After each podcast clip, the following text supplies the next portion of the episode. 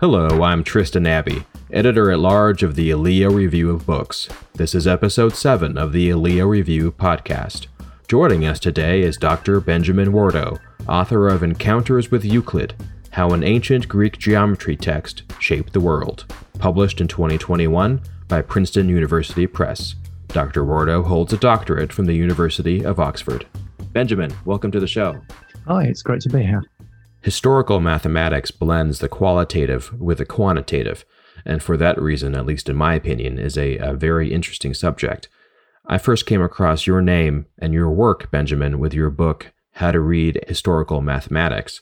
At the time, I was doing my best to wade my way through books by people like Thomas Heath and others who had written about ancient Greek mathematics. For our readers, could you give us just a brief overview of what exactly Encounters with Euclid is? Thank you. Yes.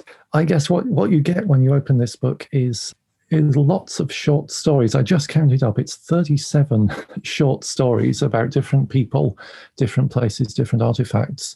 And what links them together, as it says in the title, is Euclid's Elements of Geometry. All of these people, all of these places and artifacts are, are in some way responses to, to Euclid and, and his geometry. And so what they add up to is, if you like, a kind of mosaic picture of the very long life of this of this very unusual book.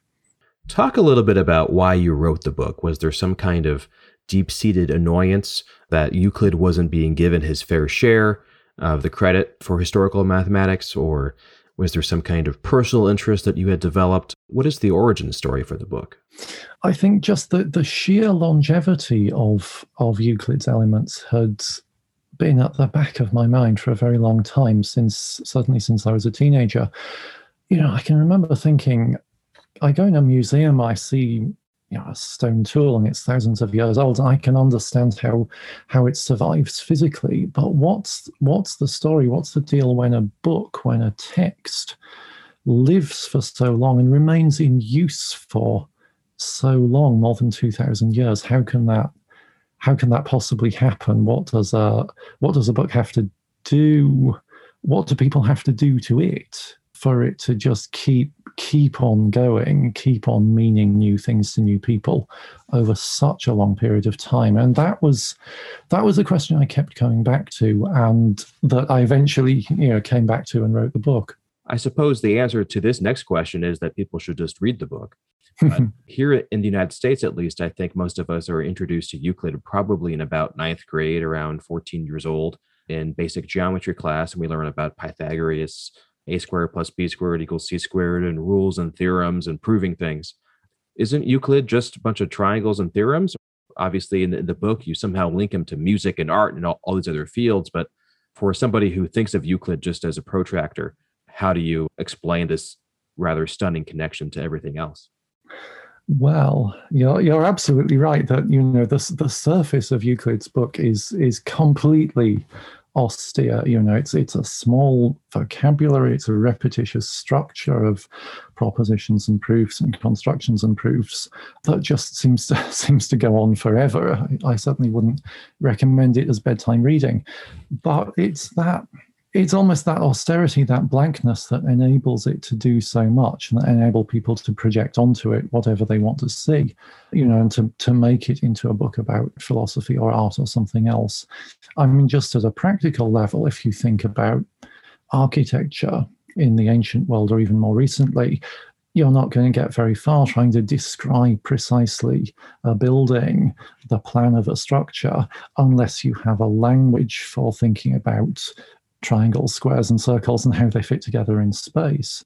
Similarly, if you want to do perspective drawing, you know, you're not going to articulate a precise understanding of how perspective works unless you already have a language for lines and triangles and angles and shapes in space. So it's it's that language that Euclid's book is so very good at providing, and that's one of the reasons that, at least in practical fields, it remained live for so long you mentioned practical fields. I think that for those of us who were introduced to Euclid around ninth grade at age 14, we probably didn't hear about him for another four or five years until modern physics comes along, where people start talking about Einstein and Bernhard Riemann and non Euclidean geometries.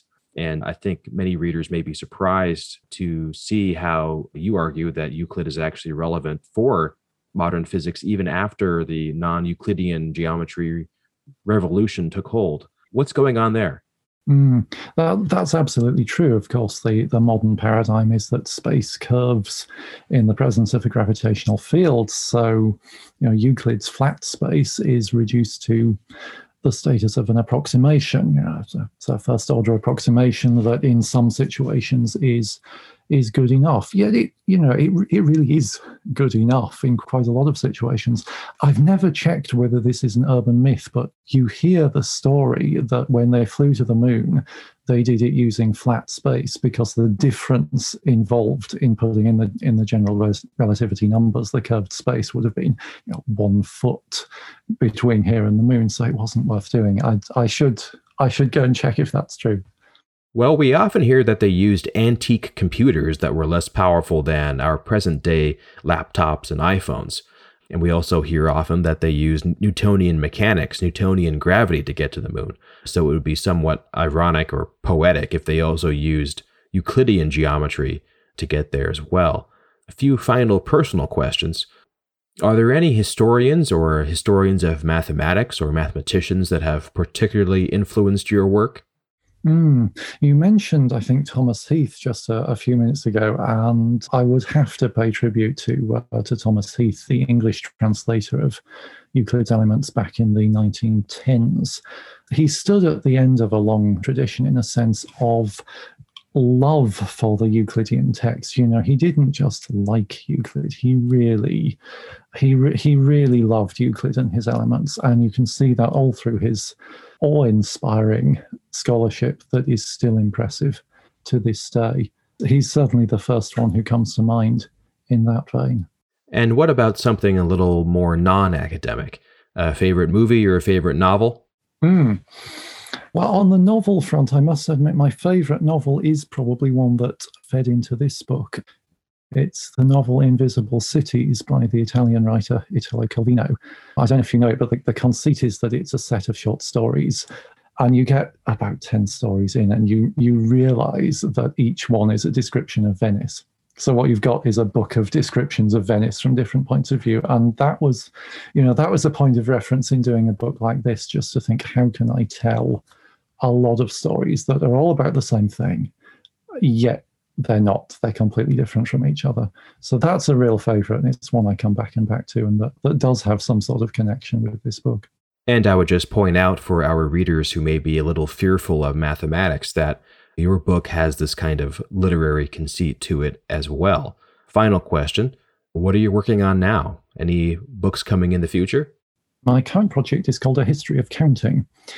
And surprise surprise it's it's going to be conceived as a lot of separate, fairly short stories in which people count from the archaeological past right up to the present day and just asking what is this thing we call counting? Are these people really doing the same thing? Are they doing a bunch of different things? What does it yeah what's it what's it about? What does it mean? So those are the questions that are keeping me awake at the moment well, we've got mathematics, history, music, art, and now you're saying that we've got anthropology? Perhaps. Well, Benjamin, thank you so much for your time and for joining us today. This has been a lot of fun. Thank you very much. It's a pleasure. This interview was conducted on July 7th, 2021. I'm Tristan Abbey with the Aleo Review of Books.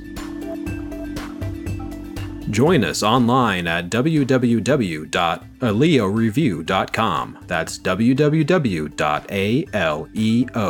review.com.